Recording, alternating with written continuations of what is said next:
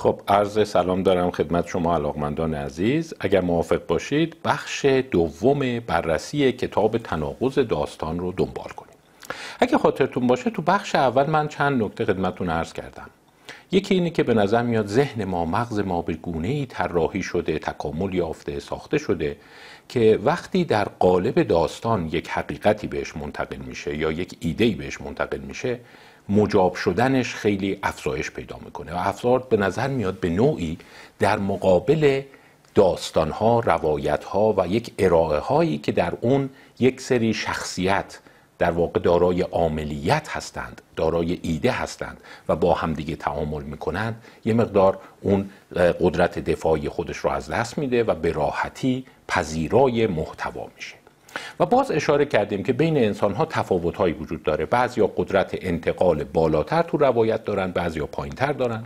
بعضی از اینها عناصر شخصیتی است بعضی از اینها برمیگرده به یک توانایی که در کتاب بعدی که می‌خوام خدمتتون معرفی کنم کتاب حیرت یا شگفتی به اون اشاره خواهم کرد و اون پدیده است به نام جذب شدن یا ابزوربشن که فردی به نام اوک تلجن سالها روی این کار کرده و نشون داده که یک شباهتی داره بین الگوی جذب شدن هیپنوتیزم پذیری و توانایی افراد در رفتن به قالب داستان و روایت. و باز اشاره کردیم که هنگامی که جهان واقعیت خیلی جذاب نیست خیلی هیجان انگیز نیست ما با نوعی فرار یا escapism مواجه هستیم. یعنی افراد دوست دارن برن تو اون قالب. و باز نکته مهم دیگه که اشاره کردیم اینه که خیلی از موارد این گونه نیست که من داوطلبانه انتخاب می‌کنم که برم تو قالب داستان. مثل اینکه داستان یک مکش ذاتی داره که امروز می‌خوایم بیشتر راجع به اون پدیده مکش ذاتی داستان ها صحبت کنیم.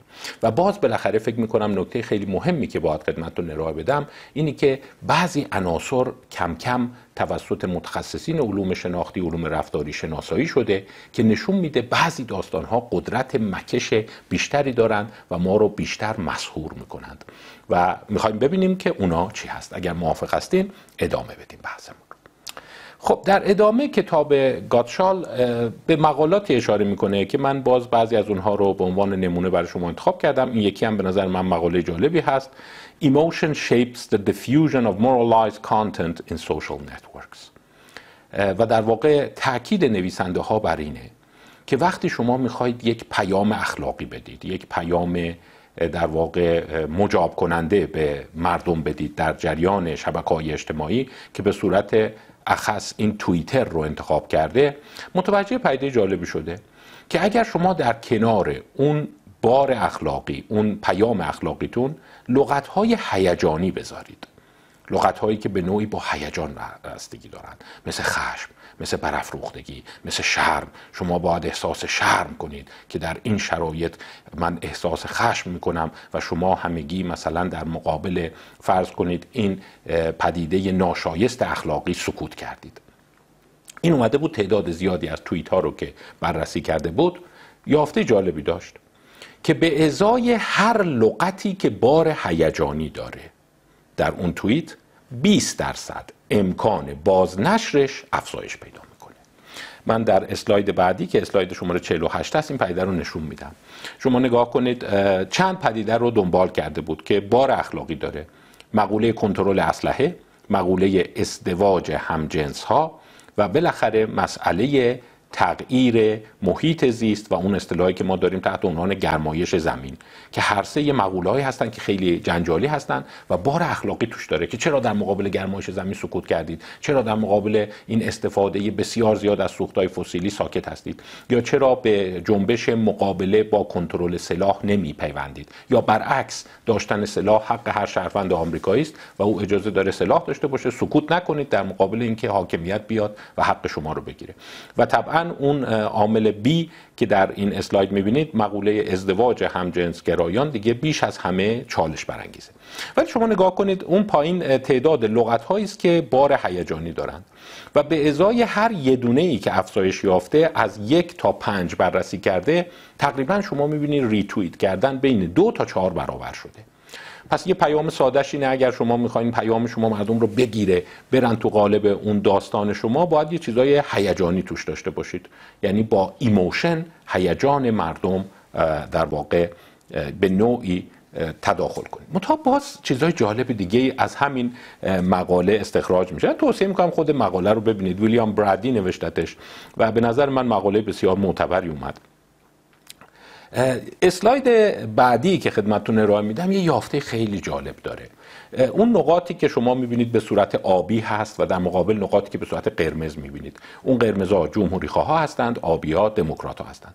و شما نگاه کنید بیشتر به نظر میاد دموکرات ها به دموکرات ها توییت می‌کنند جمهوری خواه به جمهوری خواه و خیلی کم اتفاق میفته که در واقع دریافت کننده توییت یک جمهوری خواه دموکرات باشه و برعکس. اینا یک خوشه های متراکم و همگن ایجاد خواهند کرد.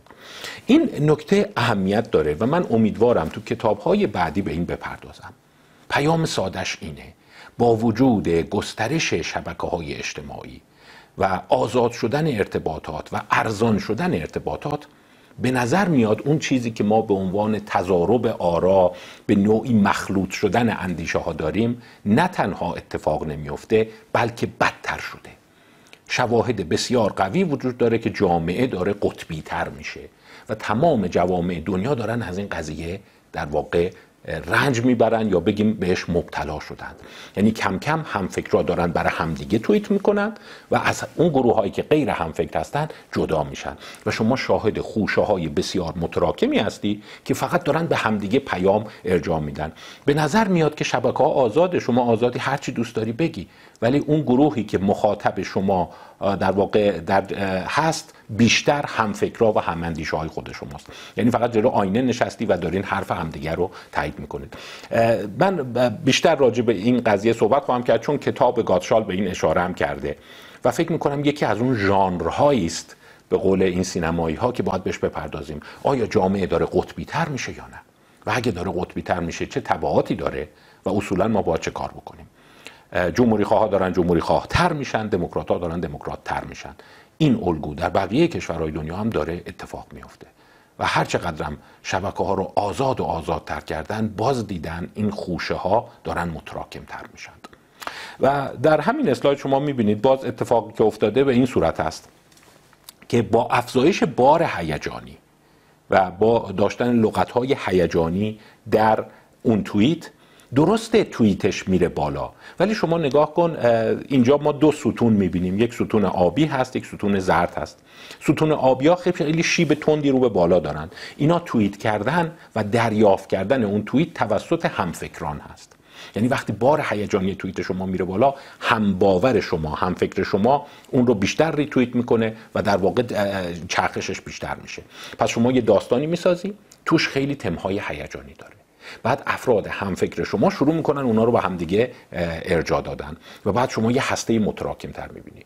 مثلا شما اگر نگاه کنید در مورد A که مسئله کنترل اسلحه بود اصلا اوت گروپ اون ستون زرد که در واقع سمت راست می‌بینید مواردی رو نشون میده که فرد توییتش رو به گروه های بیرون همفکر خودش زده. می‌بینی حتی افزایش نیفته بلکه پایین تر رفته. یعنی وقتی شما لغت هیجانی توش می‌ذاری امکان بازنشرش و توییت مجددش توسط افرادی که هم فکر شما نیستن نه تنها زیاد نشده بلکه تو بعضی موارد کم هم شده. پس یه جوری شما این سناریو رو تجسم کن. گاتشال بعدا به این دوباره برمیگرده. میگه شما داستانهایی ایجاد می‌کنی که باورپذیرترن. داستانهایی ایجاد می‌کنی که سرایت پذیریشون بالاتره. روایت هایی ایجاد می‌کنی که توش بار هیجانی داره. MCI داره. نکاتی داره که شما رو می‌گیره چسبنده است. Made to stick به قول دنهیث و بعد اینها شروع می‌کنه بین همفکرات نوسان کردن. خیلی تاثیر روی غیر همفکرات نمی‌ذاره.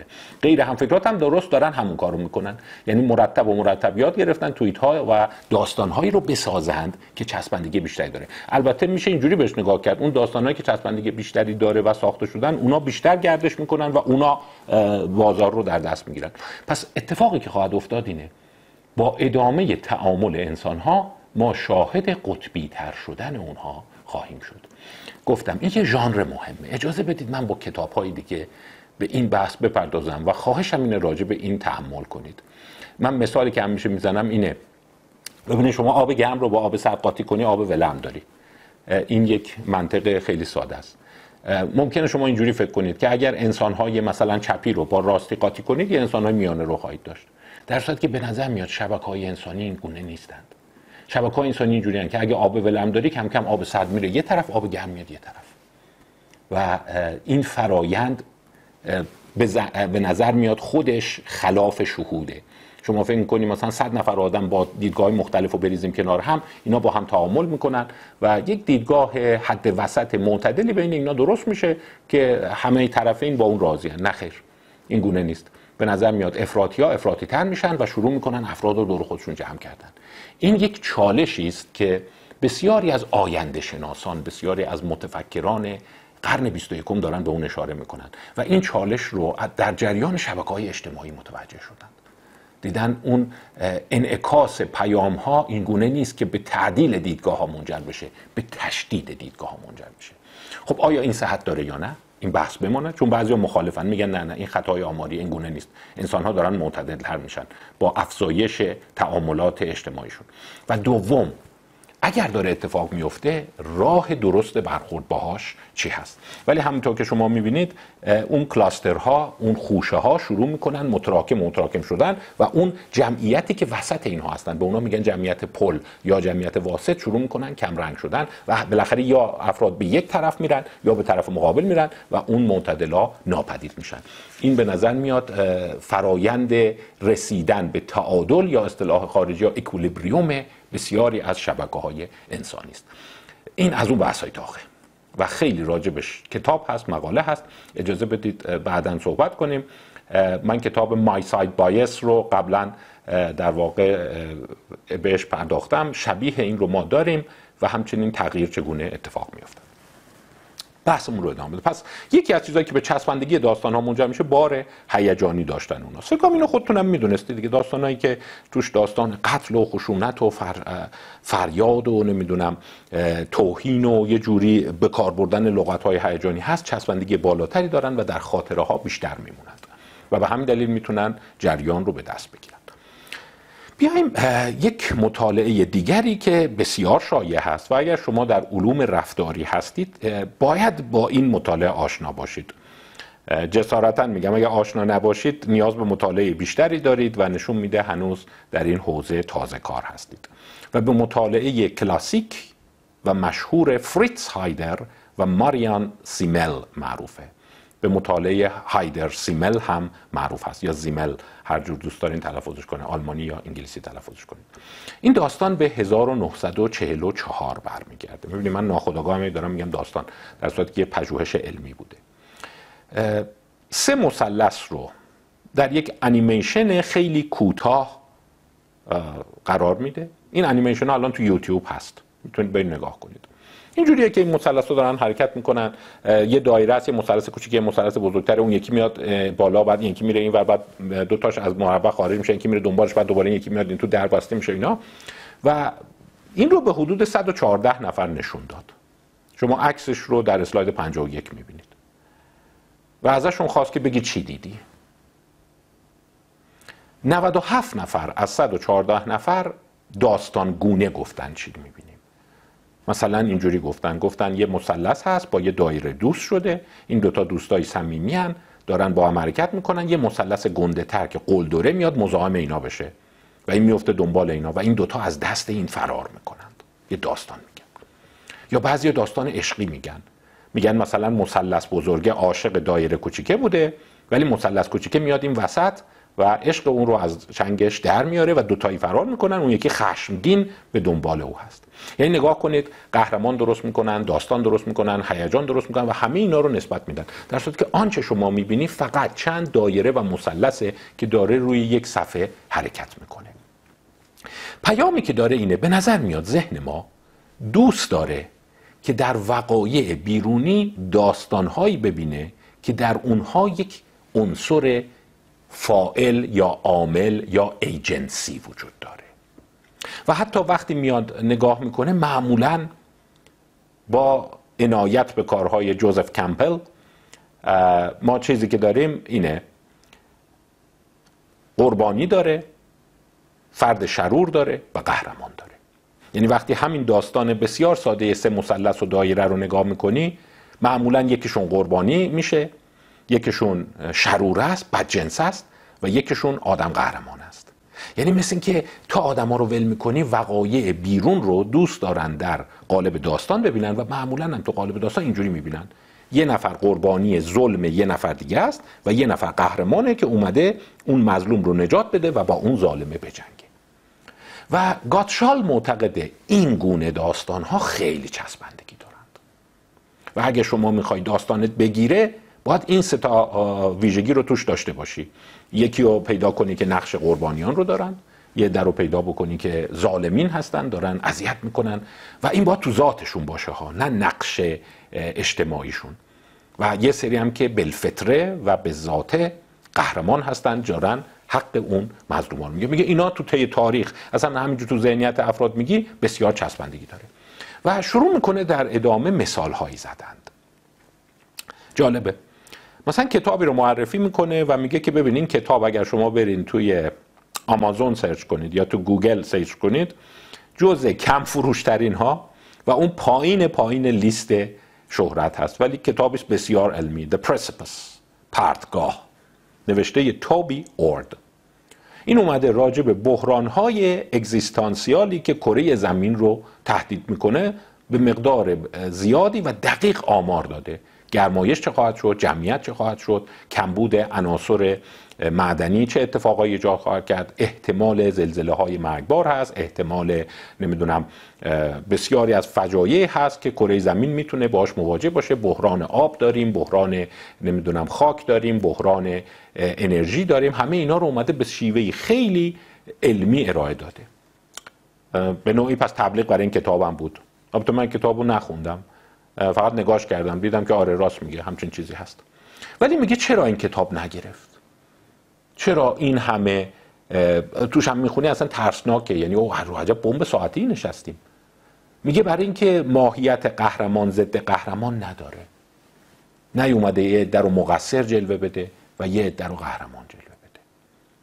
در صورتی که اون داستانهایی که می‌گیرن همیشه توش عنصر ایجنت وجود ایجنت یعنی چی؟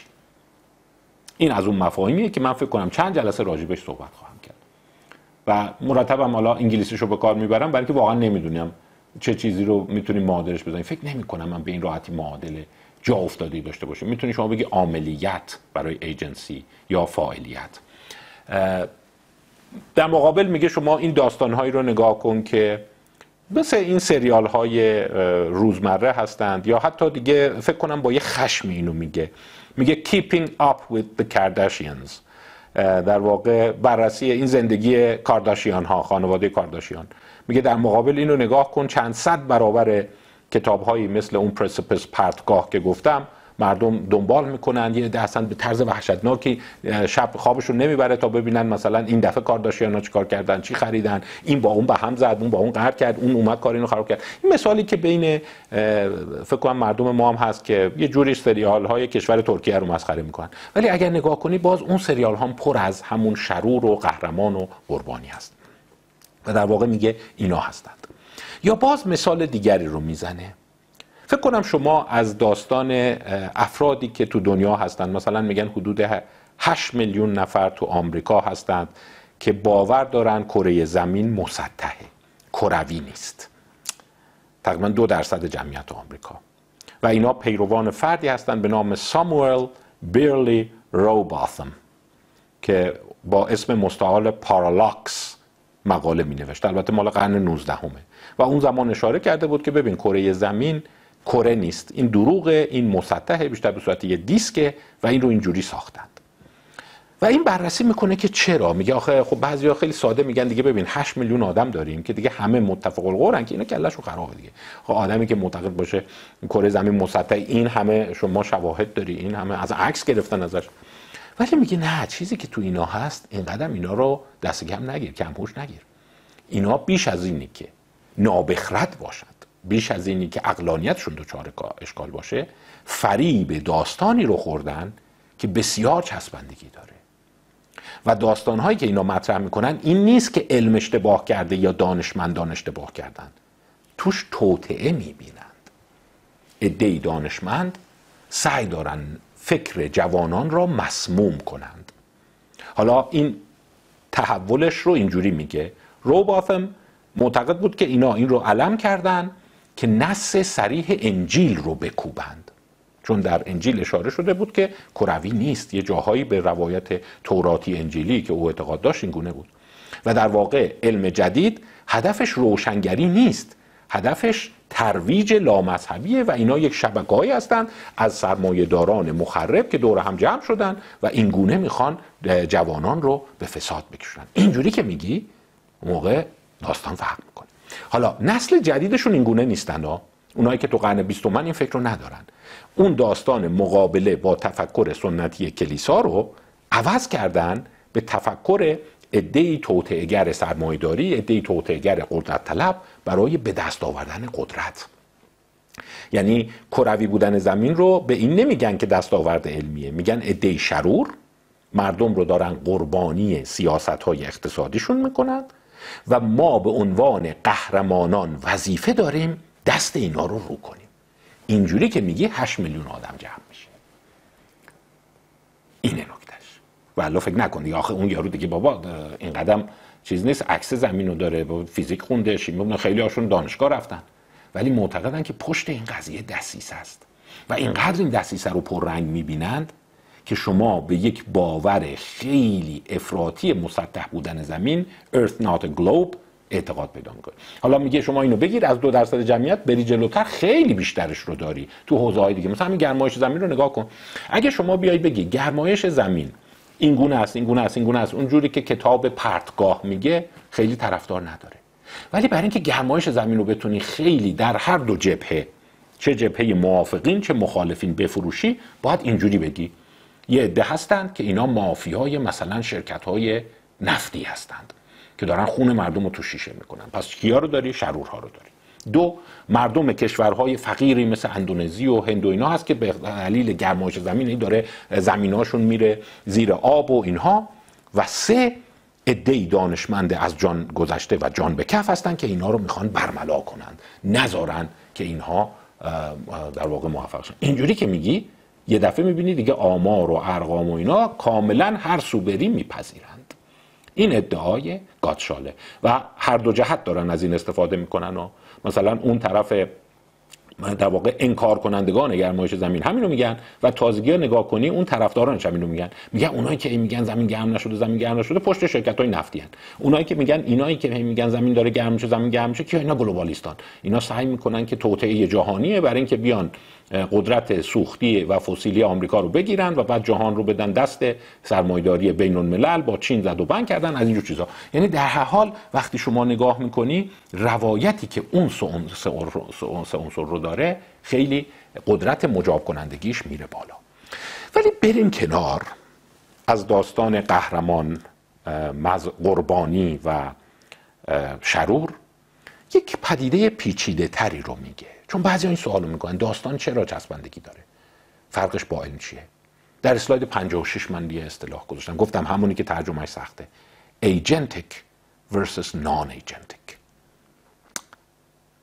راجع به این من سعی می‌کنم تو همین ماه کتاب معرفی بکنم و بحثش رو دنبال کنم. یکی از به نظر من کلیدی ترین بحث است که اگر شما در حوزه ذهن فلسفه رفتار فلسفه ذهن اندیشه در مورد روابط جمعی کار می‌کنید باید باش آشنا باشید. یعنی چی؟ ایجنتیک versus نان ایجنتیک بذارید یه مثال بزنم. البته این مثال خودمه تو کتاب گاتشال نیست. شما در منطقه می‌تونید کاملا غیر عاملیت باشید. مثال براتون بزنم. به دلیلی لوله آبتون ترکیده مثلا حالا ایام نوروز هم هست سفر هستید آب توی سینک اومده بالا از سینک لبریز شده اومده آشپزخونه آشپزخونه تمام کف آشپزخونه رو گرفته اومده بالا اون سنگ لبه در آشپزخونه رو رد کرده اومده تو حال فرشاتون رو خیس کرده رسیده به کمدتون از کمدتون همینجور آب نشت کرده اومده بالا و یه سری مدارک و اسناد شما رو خیس کرده خراب کرده.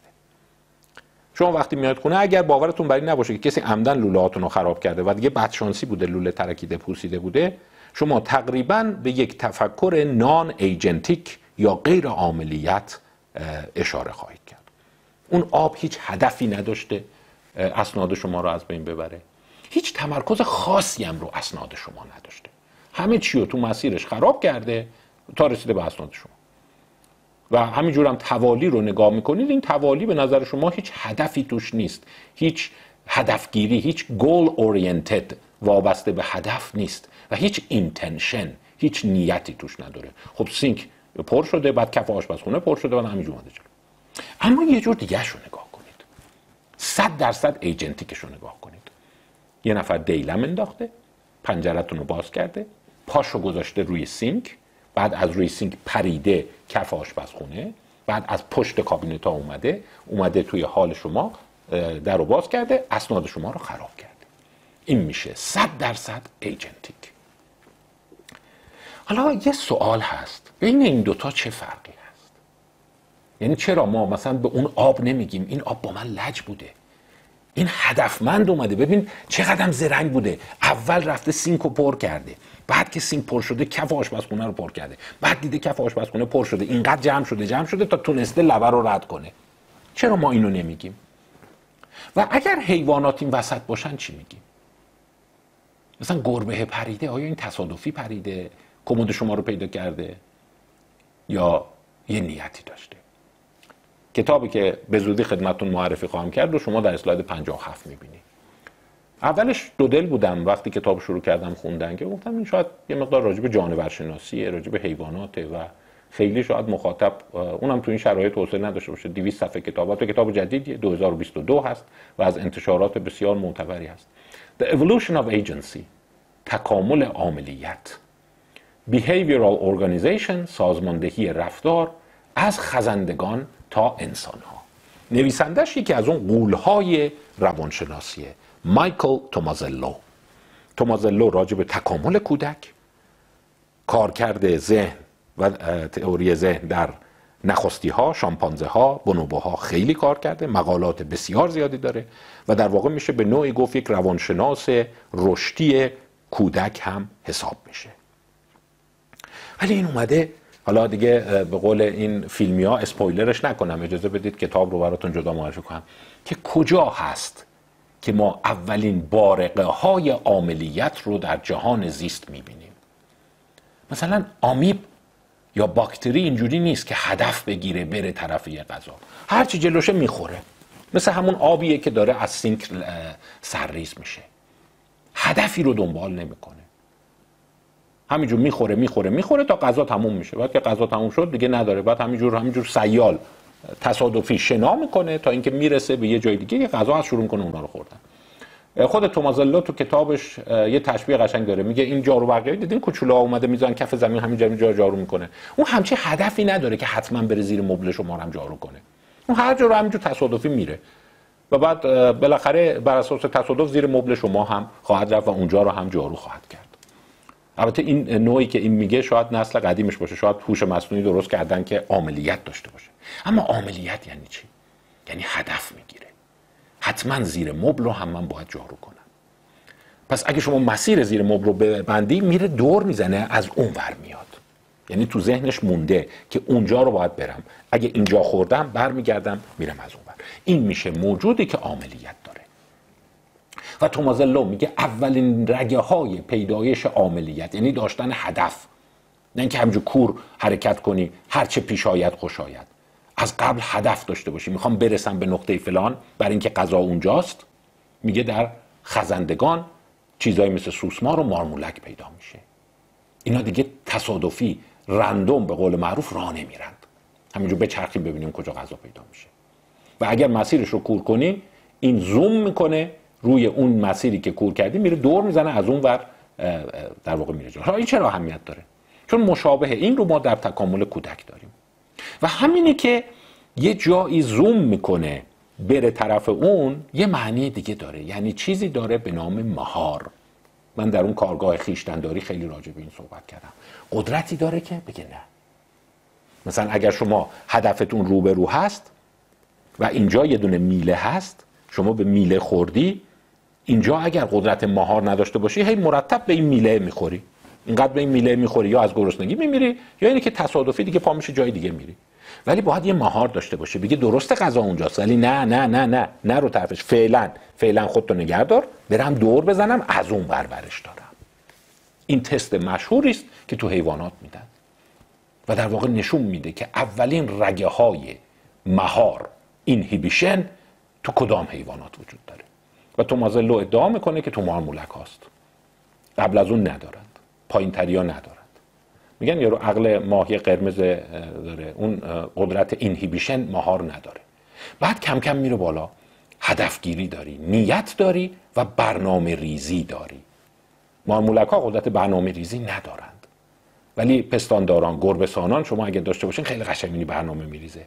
یعنی اگر ببینه اونجا دستش نمی‌رسه تا به هدفش نرسه ولکن نیست. اون حرکت قشنگ گربه می‌بینی یه چیزی اون تو هی میره به دور می‌ذاره از اون و بعد میره از عقب داره نگاه می‌کنه نقشه می‌کشه. یعنی بعد از اینی که مهار پیدا میشه نیت پیدا میشه. توی سیستم ما. و هر کدوم از اینا با پیدایش یک لایه جدید از نورون ها در کورتکس همراهه. یعنی قدرت اینه که شما بتونی برای آیندت فکر کنی. به این میگن ایجنسی تکامل ایجنسی تا به انسان می‌رسه. انسانی که می‌تونه هدفهای کوتاه مدت رو بذاره کنار دور اندیشی کنه و برای آیندهش هدف بگیره. حالا چرا این به داستان گاتشال برمیگرده؟ میگه وقتی شما راجع به پدیده هایی صحبت می‌کنید که یا دارای عاملیت ایجنسی هستند یا شما به آنها ایجنسی نسبت می‌دهی اون داستان جذابتر میشه. اینی که همینجوری فکر کن مثلا زمین داره گرم میشه و این گرم شدن تقصیر کسی نیست. کسی نقشه عمدی نداره بزنه یه چیزایی رو خراب کنه. این خیلی نمیچسبه. ولی یه گروه دسیسگر توتعگر که رفتن یه جا نشستن دارن عمدن سیاست ها رو یه جوری میچینن که خراب کنی کنن یه در رو بدبخت کنن و از قبل بدبخت شدن اونها به یک در واقع مال و اموالی برسن این دیگه خریدار داره. یه دفعه شما وقتی عامل ایجنسی رو توی داستان ها وارد می‌کنی چسبندگیش میره بالا. این پدیده است که من راجع به اون بیشتر صحبت خواهم کرد ولی اشاره می‌کنه. پس جهان در وضعیت بحرانی از شر قرار دارد و نیازمند مداخله قهرمان یا قهرمانانی است. این وقتی نگاه می‌کنی اون سه عنصر رو داره و فراموش نکن. انسان شرور داره با عاملیت ایجنسیشون کار رو می‌کنه. و قهرمان هم همینجور. شما اون آب رو نمیگی با شرارت اومد مداره که من رو در واقع خراب کرد. و به اون فرض کن سنگ مقابل آشپزخونه نمیگی قهرمانانه جلوی آب وایستاد و تا آخر مقاومت کرد تا اینکه بالاخره آب سرریز شد و رد کرد. این چیزها رو بهش نسبت نمیدی. ولی اگر بتونی بهش نسبت بدی نوعی انسانیت آنتروپومورفیزم یا نوعی حیاتمندی بهشون بدی آنیمیزم زندهشون تصور کنی اون موقع یه دفعه گیرایی و چسبندگیش میره بالا. حتی اشاره می‌کنه که اگر شما بتونی این اشاره های عاملیت رو به سان ماشین های روب گولدبرگ تدایی بکنی حتی اون داستان چسبندگیش بیشتر میشه. پس با یه اصطلاح دیگه هم من با این آشنا نبودم. ممکنه خیلی از شما آشنا بودین.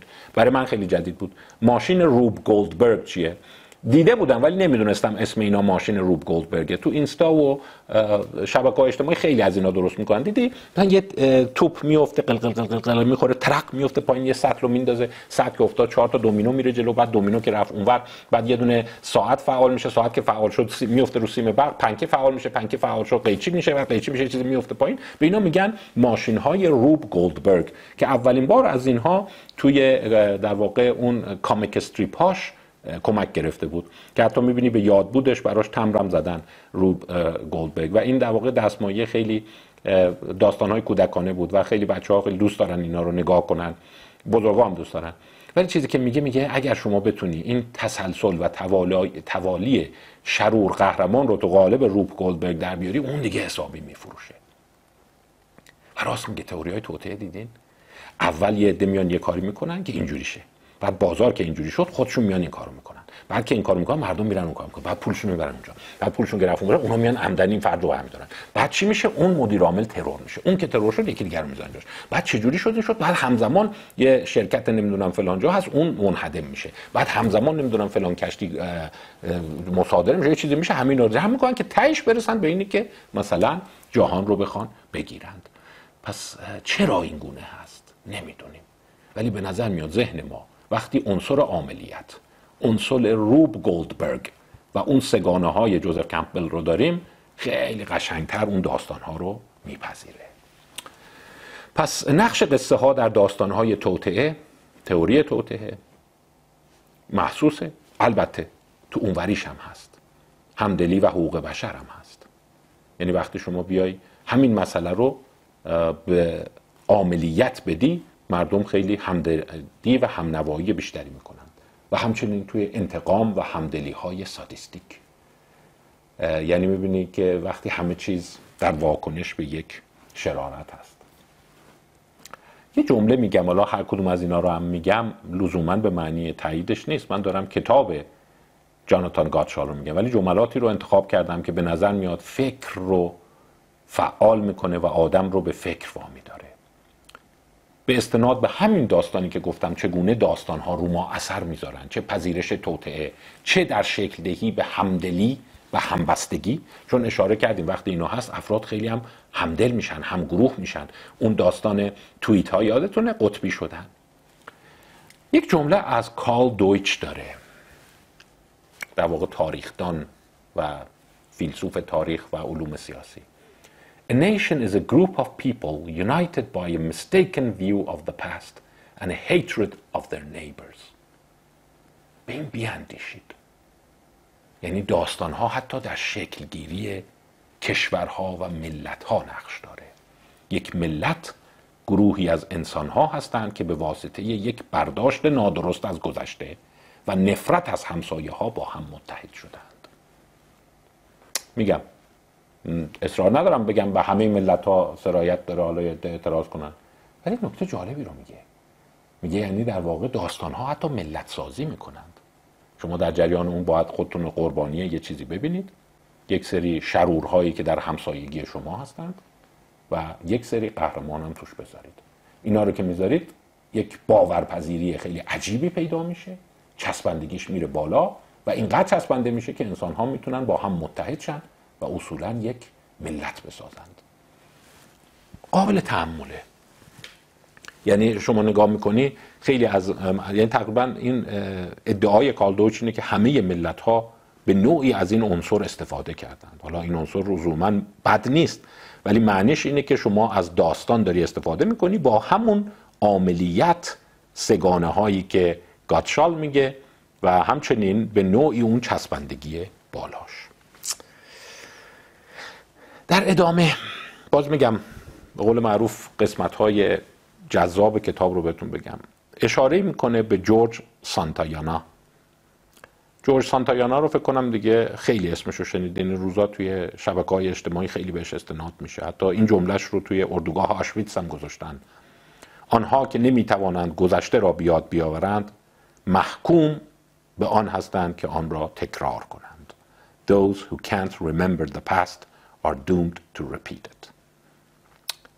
ولی وقتی میای اون دیدگاه کالدویچ رو در مقابل جورج سانتایانا قرار میدی یک کتاب تعمل برانگیز رو گاتشال معرفی می‌کنه. و میگه که ببین سانتایانا میگه همین جمله رو شما زیاد شنیدی ها؟ میگه ملت هایی که حافظه ندارن مجبورن تاریخ رو دوباره تکرار کنند و نمی‌دونم حافظه ملی. ولی یک دید انتقادی داره. میگم اینا همش چیزهایی که ذهن رو تحریک می‌کنه قلقلک میده. که راست میگه نکنه ما اونوری داریم می‌بینیم. این نیست که میگیم ملت ها حافظه ندارن. برعکس یک روایتی دارن که نمی‌تونن عوضش کنند برای همین نمی‌تونن از وقایع جدید الهام بگیرند. چون به اون روایت چسبیدند. و اون روایت چرا ول نمی‌کنه؟ چون خیلی چسبنده است. ماهیت چسبنده و مجاب کنندگی بالا داره. یعنی در واقع جورج سانتایانا شاید اشتباه فهمیده بود. یا بخشی از گفتهاش اشتباه بود. در مقابل دیوید ریف رو داریم. این پسر سوزان, سوزان سونتاگه اگر شنیده باشید. In praise of forgetting. در تمجید از فراموشی. Historical memory and its ironies. که در واقع داره به مسئله حافظه تاریخی اشاره می‌کنه. یه اتفاقا یه جاهایی می‌بینی یه عده گیر می‌کنن. حالا این در رابطه با سیاست و تاریخ هست ولی من همین رو می‌خوام راجع به فردیت شما به کار ببرم. نکنه شما یه روایت هایی تو زندگیت داری. از کودکیت از والدینت از خواهر برادرات. و این روایت ها اینقدر چسبنده است که شما رو ول نمی‌کنن. تقصیر شما هم نیست. قشنگ ساخت MCI داره. minimally counterintuitive اون حالت های عاملیت داره. و بعد اینقدر شما این خوب چسبیده بهتون که برعکس شما حافظه تاریخی داری خیلی هم پررنگش رو داری و چون اینقدر پررنگ داری نمی‌ذاره الهام بگیری از وقایع جدید و توی زندگیت گیر کردی.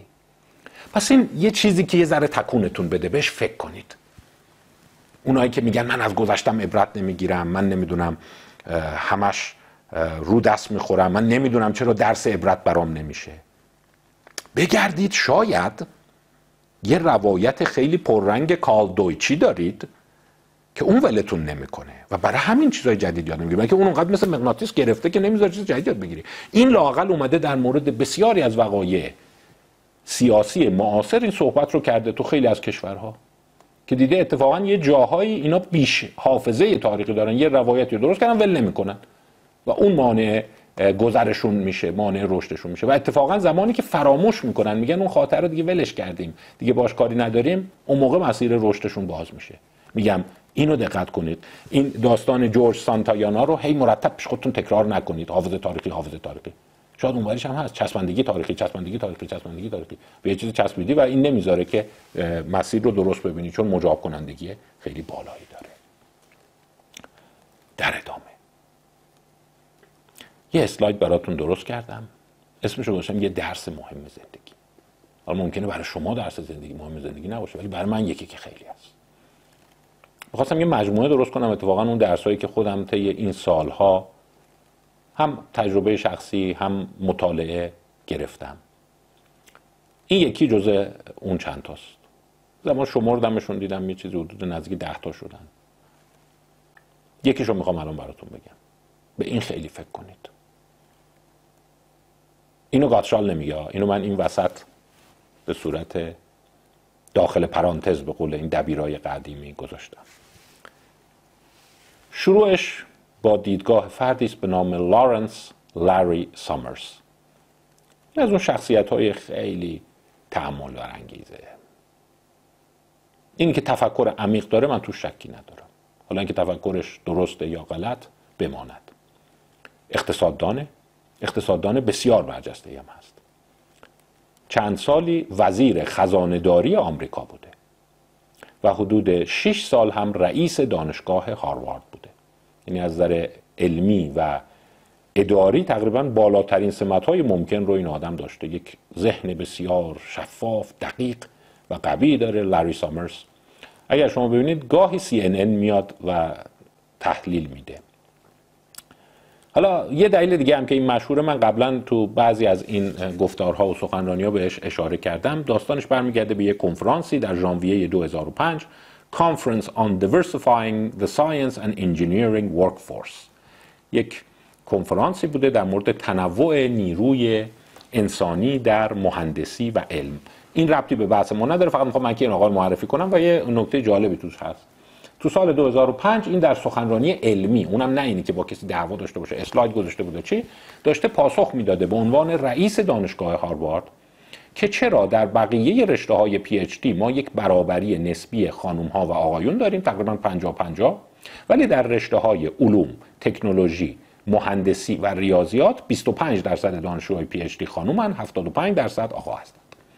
و توی اون اشاراتی کرده بود مثلا از جمله اینه که جامعه مثلا به این شغل ها در آقایون بیشتر بها میده امکان پیدا کردن شغلشون بیشتر. بندهاشو همینجور تو اسلایدش گذاشته بود. یه جا می‌رسه میگه این احتمال هم وجود داره به دلایل مثلا بیولوژیک فیزیولوژیک و روانشناختی که در اون منتها الیه طیف استعداد ریاضی به دلیل مغز مردانه مردا بهتر می‌تونن با ریاضیات و فرمول ها و منطق ریاضی راحت ترن این رو خیلی ها میگن دیگه. مثلا میگن مغز زنانه مغز مردانه. نیم کره چپ نیم کره راست تستوسترون و اینها. فقط همین یه چیز رو اونم در قالب علمی گفته بود. نه کسی رو مسخره کرده بود نه چی. و حتی یه سری شواهد ارائه داده بود. از 2005 که این این کارو کرد اینقدر نامنگاری و تحسن و نمی‌دونم چی و اینا شروع میشه تو دانشگاه ها و از جمله دانشگاه هاروارد که رئیس دانشگاهی که هنوز فکر می‌کنه مغز زن و مرد با هم برابر نیستن این در واقع صلاحیت ریاست دانشگاه هاروارد رو نداره بالاخره بعد از یک سال از سمت خودش برکنار میشه و میگه من اصلا هیچ منظوری نداشتم. من گفتم مسائل علوم شناختی اومدم مطرح کردم. گفتم خب بیخود کردی اینجوری مطرح کردی. اینم خودش می‌تونه حتی یک نوع ترسناک باشه. میگن politically incorrect حرف زده. از نظر سیاسی درست حرف نزده و افکار عمومی روشنفکران رو آزرده کرده و از مقام خودش مجبور به استعفا میشه.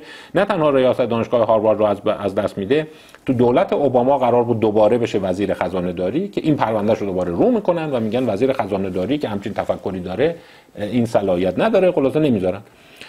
خلاصه این آدم بیشتر برمیگرده کارهای پژوهشی و کتاب نویسی و ایناشو انجام میده. خب این معرفی زندگیش بود. حالا خوب یا بدش کار ندارم.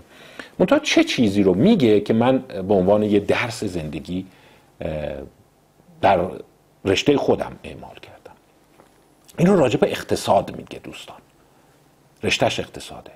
What I try to leave my students with is the view that the invisible hand is more powerful than the hidden hand. آنچه سعی کردم که برای دانشجویانم به جا بگذارم. یه مصاحبه مطبوعاتی باش کردن گفتن این همه سال تدریس کردی پژوهش کردی سخنرانی کردی. اگه از دانشجوات بپرسن یه درس به ما بگو چی میگی؟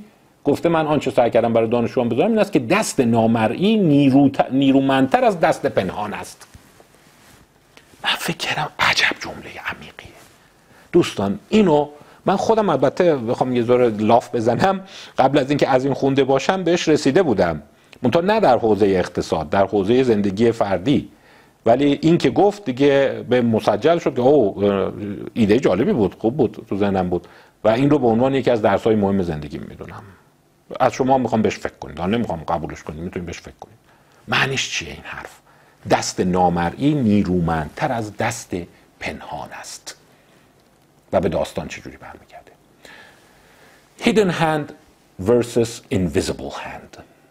اون که او در اقتصاد منظورش این بود اینه که تقریبا معادلش با آنچه من گفتم دست نامرئی اینویزیبل هند همون دست نان ایجنتیک یا غیر عاملیته در صورتی که دست پنهان حالا این ترجمهش هم ممکنه شما بگین می‌تونید بزنیم دست مخفی.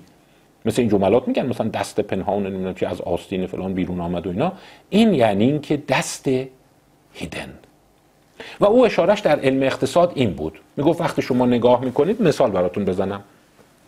مثلا الان ببین خیلی ها این خطا رو مرتکب میشن. مثلا دلار گرون شده اجاره خونه گرون شده مسکن گرون شده ماشین گرون شده. می‌تونی دست پنهان نگاه کنی. دست پنهان یعنی مثلا یه سری مدیر عامل شرور دوره هم جمع شدن نقشه کشیدن قیمت رو ببرن بالا. یا یه سری توی مثلا چهارراه استانبول نشستن دارن با دلار بازی می‌کنن که این قیمتش بره بالا. میشه هیدن هند یعنی یک عنصر ایجنتیک یک عنصری که فاعلیت داره داره این کارا رو می‌کنه. مثل خراب شدن مدارک شماست. ببین این آب و یه جور عمدن هدایت کردن. ولی چرا باید بیاد مدارک منو خراب کنه؟ چه ببین چه قشنگ. سینک پر شده. کف آشپزخونه پر شده. فرشا رو خیس کردم اومده جلو. پای کمد من رسیده اونجا. نه این نظر تصادفی hidden hand رو همه خیلی قوی می‌بینن ولی میگه من بعد سالها به این نتیجه رسیدم invisible hand هست که قدرت اصلی رو داره.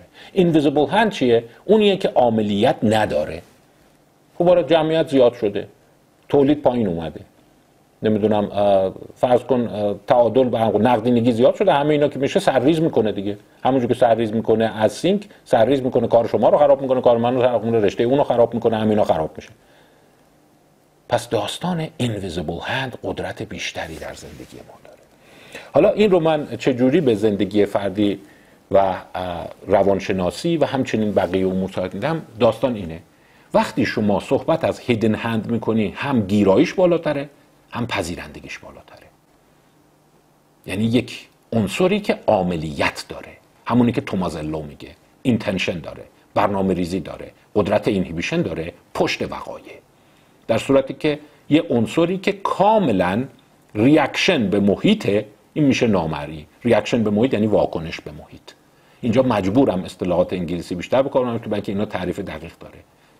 چون تومازلو هم میگه میگه وقتی هنوز عملیت شکل نگرفته شما استیمولوس دریون هستید. یعنی وابسته به محرک هستید. محرک میاد شما واکنش نشون می‌دید. محرک پاسخ محرک پاسخ. هیچ هدفگیری نداری هیچ هدف از پیش تعیین شده ای نداری پس اینجوری نگاه کن. در وقایعی که در زندگی شخصی ما اتفاق میفته حالا ببین انکار دست پنهان نیست ها این نگفته دست پنهان وجود نداره. این نیست که یه عده توطعه نمی کنند یه عده خرابکاری عمدی نمی کنند یه عده شرور دنبال منافع خودشون نیستند. ولی میگه زور اون دست نامریه خیلی بیشتره. حالا شما اینو بیا انتصاب بده به مسائل غیر اقتصادی. اون راجع به اقتصاد گفته من این درس رو برای غیر اقتصاد بکنم هر واقعی اتفاق میفته ببین اینویزیبل هندش دست نامریش کجاست؟ مثلا شما میگی که ببین یه جوری حس می‌کنم بچه هامون از من دور شدن. نمی‌دونم تقصیر اون دوستشه. کی داره زیر پایین نشسته؟ مثلا این پسر من اینجوری شده نکنه یه دختر اومده تو زندگی داره اینو با ما بد می‌کنه و اینا. در صورتی که دست نامریش می‌تونه این باشه. ساعتی که شما داری کار می‌کنی افزایش پیدا کرده. ساعت حضورت در منزل کاهش پیدا کرده. سرعت انتقال شبکه های اجتماعی و اینا بالا رفته. در نتیجه ساعتی که شما مجبوری تک به تک کنار هم باشید کمتر شده. نمی‌دونم خواب شماها از نظر زمانی مثل هم نیست و در نتیجه او کمتر شما رو می‌بینه و غیره و غیره و غیره. از این هزاران از این عوامل. و این عوامل می‌تونن خیلی بهتر تغییر رفتار رو مشخص کنند. من فکر می‌کنم که اصلا یه جور دید انسان به جهان عوض میشه. یعنی فکر کنه بسیاری از وقایعی که اتفاق میفتن عامل اصلیش یک عنصر عاملیت دار یا ایجنت نیست. و اینا توالی وقایع اجتناب ناپذیر نامری هستند که تاثیرات مهیبی رو زندگی ما می‌ذارند. مثلا این مثال دیگه براتون بزنم. ما اصلا حواسمون نیست تو خیلی از معادلات سیاسی اجتماعی اخلاقی خانوادگی مثلا همه چی رو مطرح می‌کنیم نمی‌دونم یکی داره ذهن اینو مسموم می‌کنه اون یکی داره تحت تاثیر تبلیغات فلانه. ولی یه اتفاق ساده نگاه کن. سن بشر از ابتدای قرن بیستم تا الان دو برابر شده. میانگین 40 بود الان 80 وقتی انسان ها سن بیشتر عمر می‌کنند اون مفاهیم اخلاقیشون رو بیشتر دارن. تجمع ذهنیت هست تجمع قدرت هست و در واقع اونها می‌بینی یک ایستایی خاصی توی افکار پیدا میشه. در صورتی خیلی از معادلات این رو لحاظ نمی کنند در مورد آزادی و نمی‌دونم شکلگیری حاکمیت ها و اینا. یا مثال دیگه اندازه خانوار هست. اندازه خانوار یه زمانی به طور متوسط توی منطقه ما 6 ممیز هفت فرزند به ازای هر فرد خانم بوده. الان زیر دو هست. تو خیلی از معادلات کسی اصلا به این اشاره نمی‌کنه. خیلی چیزای دیگر رو میگن. مثلا تبلیغات فلان سنف رو میگن تبلیغات فلان گروه میگن نمی‌دونم فلان بیانیه میگن. ولی که حواس نیست که این نیروهای نامرئی خیلی قدرت زیادی در زندگی دارند. منتها چون نقش عاملیت ندارند چسبندگی ندارند. مثلا یه عده بودن حالا ببین یه ایرادم داره ها نامریا. نامریا خیلی راحت میشه فرضیه بافی کرد توشون. ولی لاقل صرف نظر از صحت و سقم این نظریات باید بپذیریم که نقششون پررنگه. مثلا یه دو گفته بود که اصلا دینامیک جنگ این نیست که می‌بینی دولت مردها جنگ طلب میشن نمی‌دونم دعوا سر چه منافعی میشه نه حزب تندرو میاد سر کار. تعداد موالید اون جمعیت. وقتی نوجوان ها تعدادشون کم میشه هرم جمعیتی به سمت میان سالی میره جنگ طلبی میاد پایین. این دست نامرئی میشه. دست مرئی چی میشه؟ مثلا حزب فلان داره توطئه می‌کنه دور هم جمع شدن پشتش هم کمپانی های اسلحه سازی هست اینا می‌خوان جنگ را بندازن. این میشه دست پنهان. دست پنهان رو انکار نمی‌کنی ولی میگه قدرت دست نامری رو مردم بسیار بسیار دست کم می‌گیرند. در زندگی فردیتون هر جا دیدین روابطتون با همسرتون با نامزدتون با دوستتون نمی‌دونم با فرزندتون با دوستای همکارتون داره عوض میشه. عملیاتش اینه که تقصیر اون آدمیه که اومده. اون خیلی مثلا بد جنس داره دو به هم زنی می‌کنه. این میشه عملیات ولی فراموش نکن عنصر نامری که بسیار متنوعه حرف آخر رو اون می‌زنه. من به این اعتقاد دارم. و این رو توی مسائل روان خیلی پررنگ می‌بینم. راجع به این بیشتر صحبت خواهم کرد. اجازه بدید بحثش رو چیز کنم. ولی حالا چی میگه؟ پس این گونه گفته میشه که وقتی شما عنصر عاملیت رو وارد محاسبات می‌کنی یه دفعه پذیرندگی میره بالا و اصولا بشر یه تمایل داره به اون سو قهر کنه و اون طرف رو نبینه. حالا یک مقاله دیگه خدمتتون میگم. این مال کتاب گادشال نیست باز. مال کتاب حیرت در واقع هست که براتون معرفی کردم از داکر کلتنر و فکر کنم یکی دو کتاب بعدی اون رو معرفی کردم خواهم کرد کتاب او. حالا دیگه اینجا دیگه ممکنه بگی آه دیگه داری خیلی داستان میگی می‌خوای ما رو مجاب کنی. ولی به مقاله جالبی اشاره کرده بود. یه پدیده هست به نام موش پیت. موش پیت. من حضوری ندیدم منم تو یوتیوب نگاه کردم.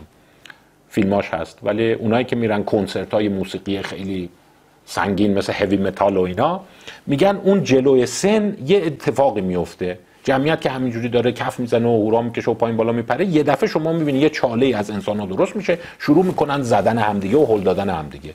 اون جلو رو میگن مشپیت یه چیز حدود 60 تا 80 یا 100 نفر همینجور می‌بینی به صورت آشوب گونه شروع می‌کنن همدیگه رو هل دادن و این البته خشم نیست این نوع شور ورشون میداره دیگه.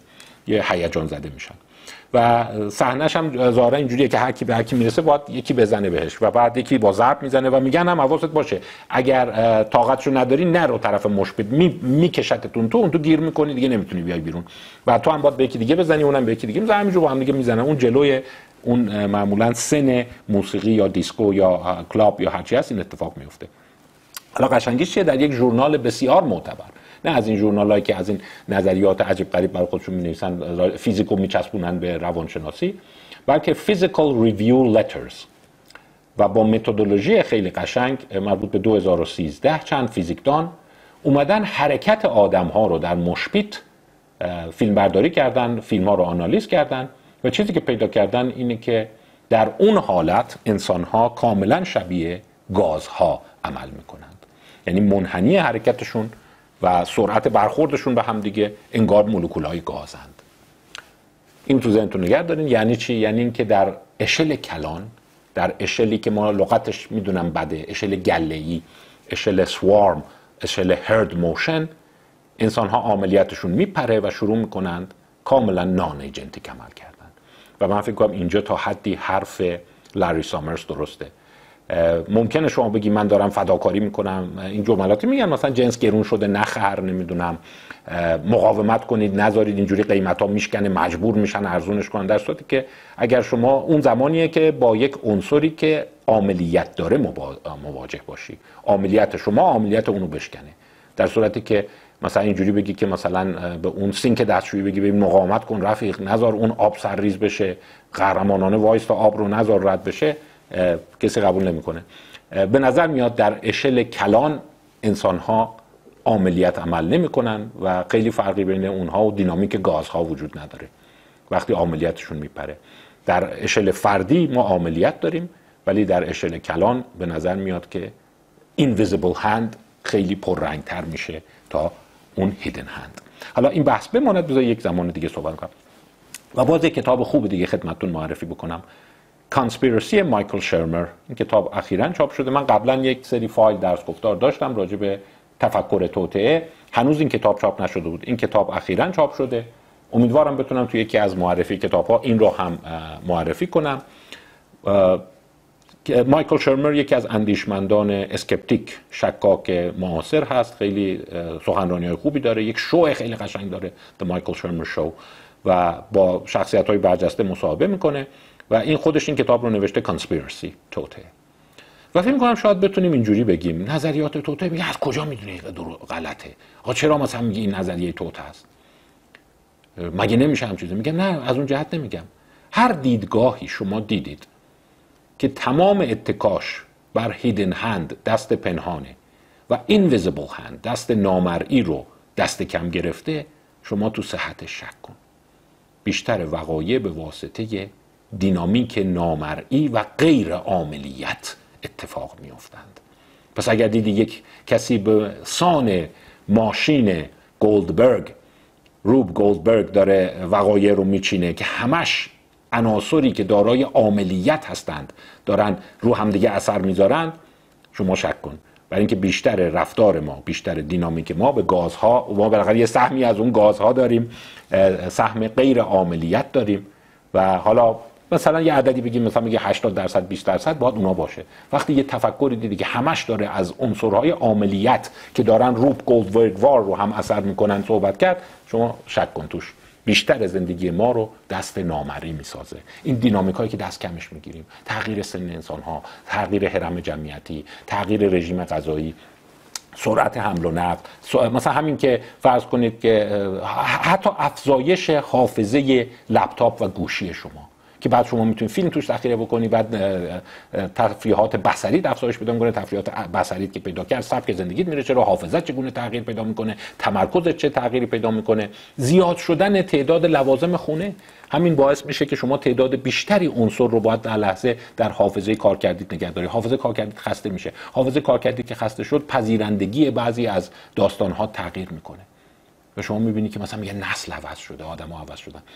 باید برای بیشتر تغییرات عاملیت رو کنار بگذاریم. و باز کتاب جالب و بحثانگیزی که اونم هست که به نوعی اشاره داره رابرت مکالی این رو هم در لیست معرفی خواهم گذاشت. امیدوارم Why religion is natural and science is not. چرا مذهب طبیعی است و علم نیست. یعنی در واقع تکوین اندیشه مذهبی رو اشاره داره که اینها بر عنصر ایجنتی هستن. برای همین نقل قولش برای بشر و یادگیریش ساده تره در صورتی که وقتی شما عنصر ایجنتیک رو خارج می‌کنی عنصری که عاملیت داره شما مثلا راجع به اتم ها نیت و زمان ارسطو می‌گفتن می‌گفتن مثلا سنگ عشق داره علاقه داره به مرکز زمین نزدیک بشه براش تفکر قایتگرایانه یا تلئولوژیک در نظر می‌گیرن ولی علم جدید کاملا داره تلئولوژی رو حذف می‌کنه. اصلا نظریه تکامل شما نگاه کنید کاملا non-agentic ه یعنی هیچ هدف و نیتی پشت این تحویل و تحول وجود نداره. برای همین با سیستم در واقع روان ناسازگاره و افراد وقتی اون رو میپذیر میشنون یادگیریشون به اون راحتی نیست و نمی‌تونن باهاش راحت کنار بیان. کتاب جالبی است رابرت مکالی نوشته. رابرت مکالی خودش یک گرایشات عمیق در واقع religious هم داره و اشاره کرده که این بخش رو باید در نظر بگیریم که علم در هر حال یک تفکر ایلین یک تفکر بیگانه با عاملیت هست. و هر چقدر شما علمی تر بخوای فکر کنی باید عاملیت رو بیشتر حذف بکنی. یا باز کتاب بارت ارمان رو داریم که اون هم کتاب جالبی داره. این رو من امیدوارم در فرصت های مقتضی خدمتتون معرفی بکنم. چون بحث داره در واقع طولانی میشه. اجازه بدید یک بحث مهم دیگر رو هم مطرح کنم و جلسه معرفی کتاب رو به انتها ببرم. پس تا اینجای کار داره اشاره می‌کنه که عملیت مهمه در تاثیر داره در پذیرش گزاره ها و می‌تونه هم نقش منفی ایفا بکنه مثل نظریات توطئه هم می‌تونه نقش مثبت ایفا بکنه. همدلی همبستگی بالاخره اون اسطوره ها افسانه هایی که گروه های انسانی رو به هم پیوند میده و باعث همدلی عمیقشون به همدیگه میشه گذشت و ایثار رو دامن می‌زنه. و در کتاب داکر کلتنر مقوله آو یا حیرت و شگفتی رو ایجاد می‌کنه. اما بحث مهم دیگه ای که می‌خواستم خدمتتون بگم چیه؟ چند دقیقه قبلش اشاره کردم گفتم یه ژانر جدیدی هست. کتاب گاتشال هم به این ژانر پرداخته. مارشال مکلوهان رو فکر کنم دیگه همه می‌شناسید. مفهوم دهکده جهانی رو مطرح کرد. گفت ارتباطات گسترش پیدا می‌کنه و جهان به یک دهکده میشه و در واقع مفهوم اون دهکده جهانی رو مطرح کرده بود.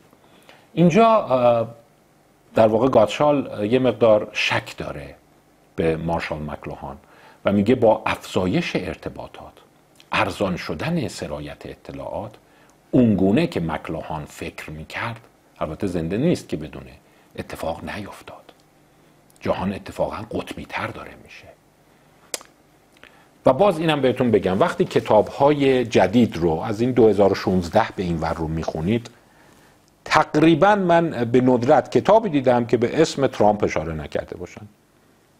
بازم میگم نمی‌خوام وارد این بحث سیاسی بشم ولی به نظر میاد برای خیلی از افراد یک گیر یا سوال اگزیستانسیال سوال وجودی شده و برای گاتشال هم هست که چگونه مثلا ترامپ در آمریکا قدرت گرفت و حتی اشاره می‌کنه میگه ببین اینی هم که بعدا تو دور دوم انتخاب نشد رو من اصلا خبر از دید او خوشایندی نمی‌دونم. برای اینکه با یک مارژین با یک فاصله خیلی کم موفق نشد و در واقع شاید در یک رقابتی ترین انتخابات تاریخ آمریکا شکست خورد.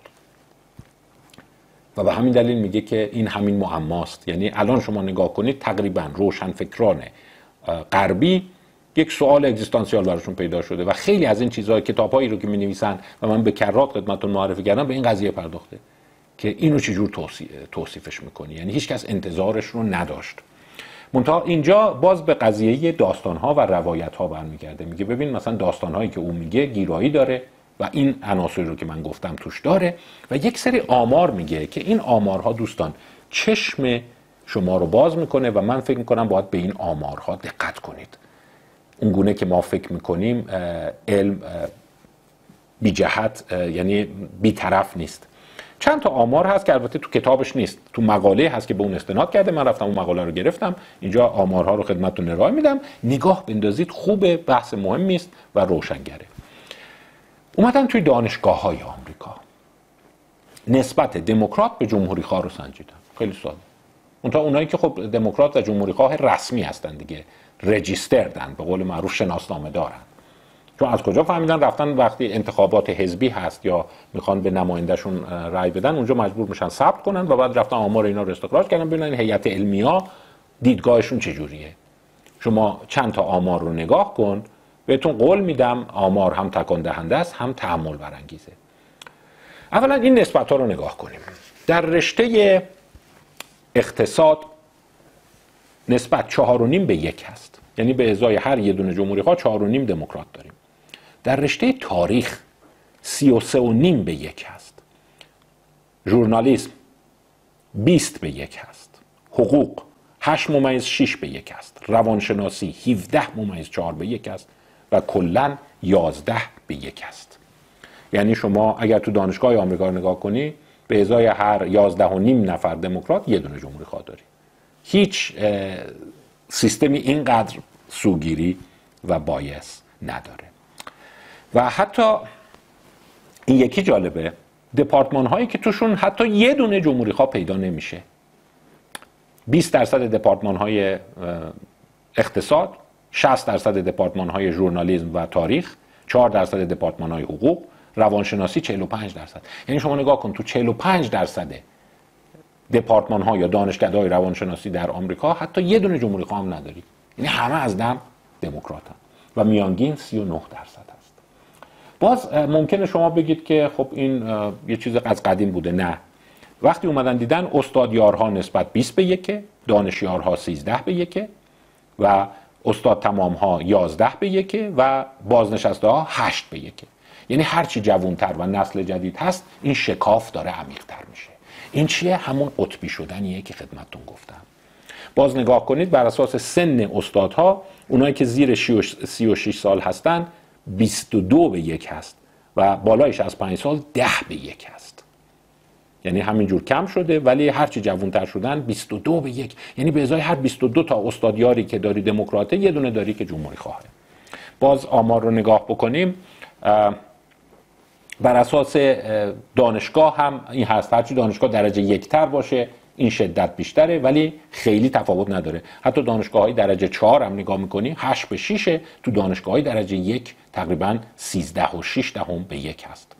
و باز وقتی نگاه می‌کنی آمارها بسیار تکان دهنده هستند و وقتی نگاه می‌کنی واقعا این 15 برابر 7 برابر 6 برابر اینها دیده میشه. حتی در ایالت هایی که جمهوری خواه هستند. یعنی در اسلاید 83 شما جالبه تو ایالت دموکرات ها که هیچ یه چیزی حدود 16 برابره. وقتی میای تو ایالت های جمهوری خواه بازم این نسبت حدود 6 برابر 7 برابر هست. یعنی تو ایالتی که جمهوری خواهند و فرماندار یا سناتور جمهوری خواه انتخاب میشه باز 7 برابر هیئت علمیا دموکراتن تا جمهوری خواه. و باز حتی گستره جغرافیایش رو نگاه می‌کنی اون شمال شرقی 26 برابر و بقیه آمریکا کماکان یه چیزی بین 10 تا 6 برابر است. و این اسلاید بعدی که من خدمتتون می‌خوام بگم 85 این جالبه. رشته ها رو به تفکیک نوشته از همه متعادلتر مهندسیه که تقریبا یک ممیز 6 به یک هیچ رشته وجود نداره که جمهوری خواه بیشتر باشند. همینطور میایم پایین و جالبه در رشته زبان تقریبا 50 به یکه و در رشته مطالعات دینی و مذهبی 70 به یکه. یعنی به ازای هر هفتاد تا دموکرات یه دونه جمهوری خواه داری. و اون پایین تر که می‌رسی حتی رقم بیشتر میشه انسانشناسی آنتروپولوژی و علوم ارتباطات. جالبه تو علوم ارتباطات و انسانشناسی دیگه نتونستن درصد اعلام کنن چون عملا هیچ جمهوری خواهی نبوده. کسر مخرج کسر صفر بوده. یعنی عملا بی نهایت دموکرات است. یعنی این همه قطبی شدن رو میگه از کجا اومده؟ و همین مسئله رو در نسبت آقایون و خانوم ها هم هست. خانوم ها خیلی بیشتر این گونه هستن 20 برابر. چرا این گونه است؟ یعنی هرچی داریم میریم جهان داره قطبی تر میشه. دانشگاه ها هم دارن به یک سوء خاص کشیده تن شما ممکنه بگین آمریکاست ولی معادل این رو ما در اروپا هم داریم. یعنی نگرش چپی لیبرال در مقابل نگرش راست. به نظر میاد از دانشگاه ها دارن کاملا خارج میشن. و توی قسمت غیر دانشگاهی رشد می‌کنن. چون چیزی که در واقع گاتشال رو میشه گفت حتی عصبانی کرده اون لحنش رو بخونی عصبانی کننده است. میگه ما اینقدر برتری توی اکادمیا دانشگاه ها داریم و باز تقریبا تو انتخابات عمومی پنجا پنجا بوده. با یه میلیمتری دموکرات ها از جمهوری خارج افتادند. و او طرفدار این داستان هست که میگه به دلیل گسترش ارتباطات و تسهیل ارتباطات و شبکه اجتماعی تفکر داستان محور داره پررنگ میشه و این تفکر داستان محور به قطبی تر شدن جامعه داره دامن می‌زنه. و اونجاست که یه انتقاد. حالا این از اون بحثاییه که من فکر می‌کنم خیلی جای بحث داره. چون می‌تونه مورد استفاده چند منظوره قرار بگیره هم مثبت هم منفی. ولی بیایم با این پیامش تقریبا همدردی کنیم همدلی کنیم که درست داره میگه. سرعت انتقال روایت و داستان ها افزایش پیدا کرده. شما اصلا اسمی که تو اینستاگرام داری چیه؟ استوری. میگن استوری گذاشته که داستان گذاشته. مثلا رفتم فلان جا فلان کس برخوردش با من اینجوری بود. من از این عصبانی شدم و این کارو کرد منم این کار کردم. این میگه به تدریج چون پذیرندگیش خیلی داره میره بالا و قدرت ارتباطات داستانی داره خیلی شدید میشه. به نوعی قطبی شدن رو داره در جامعه دامن می‌زنه. آیا این صحت داره یا نه؟ باید فکر کنیم. و اگر داره چه کار می‌تونیم بکنیم؟ در اینجا استنادی می‌کنه به حرف جرن لانیر که جرن لانیر از اونایی هست که هم موسیقی جاز می‌زنه هم که تو سیلیکون ولی جزء اون تئوریسین هاست و کتاب می نویسه راجع به آینده ارتباطات آینده کامپیوتر آینده نمی‌دونم هوش مصنوعی و اینا. و یک کتابی داره به اون استناد کرده 10 arguments for deleting your social media accounts. باز میگم این دیدگاه در واقع گاتشال در تایید اینه. باید در کشور خودمون در شرایط خودمون باید روش تحمل کنیم. ولی اون ادعا می‌کنه که سوشال مدیا رو از رو گوشیتون پاک کنید. چون داره شما رو داستان زده می‌کنه. و شما همش داری با سوشال مدیا مقابله می‌کنید و این باعث تضعیف تفکر غیر عامل شده. جارن لانیر جز افرادی است که در این مستند سوشال دیلما سوشال دیلما رو فکر کنم خیلیاتون دیدید. خیلی از متفکرین صحبت کرده که چگونه الان مردم به نوعی بگیم دستمایه یا دستخوش مدیریت شبکه های اجتماعی هستند در کل دنیا. ربطی نداره. با این حال من فکر می‌کنم که اینا رو باید با تعمل بیشتر دنبال کنیم. امیدوارم کتاب های دیگه خدمتتون بگم. ولی تا اینجای کار دیدیم که گاتشال داره به صورت یک هشدار دهنده ظاهر میشه که داستان خیلی داره دوباره قوی میشه و این قوت گرفتن داستان با وجود اینه که توی دانشگاه ها می‌بینی به سمت دموکرات دارن میرن جامعه غیر دانشگاهی داره به سمت جمهوری خواه میره. این رو نسبت داره میده به تسهیل داستان و راجع به اون پیشنهادهایی داره که این پیشنهادات رو من در اسلاید 89 گذاشتم و 90 ترجمه اون رو گذاشتم Hate and resist the story but try hard not to hate the storyteller and for the sake of peace and your own soul don't despise the poor sap who literally couldn't help falling for it ترجمه سه درس زندگی گاتشال رو در اسلاید 90 گذاشتم و با اینجا امیدوارم این بحث رو تموم کنم قصه را دوست نداشته باشید و مقابل آن مقاومت کنید.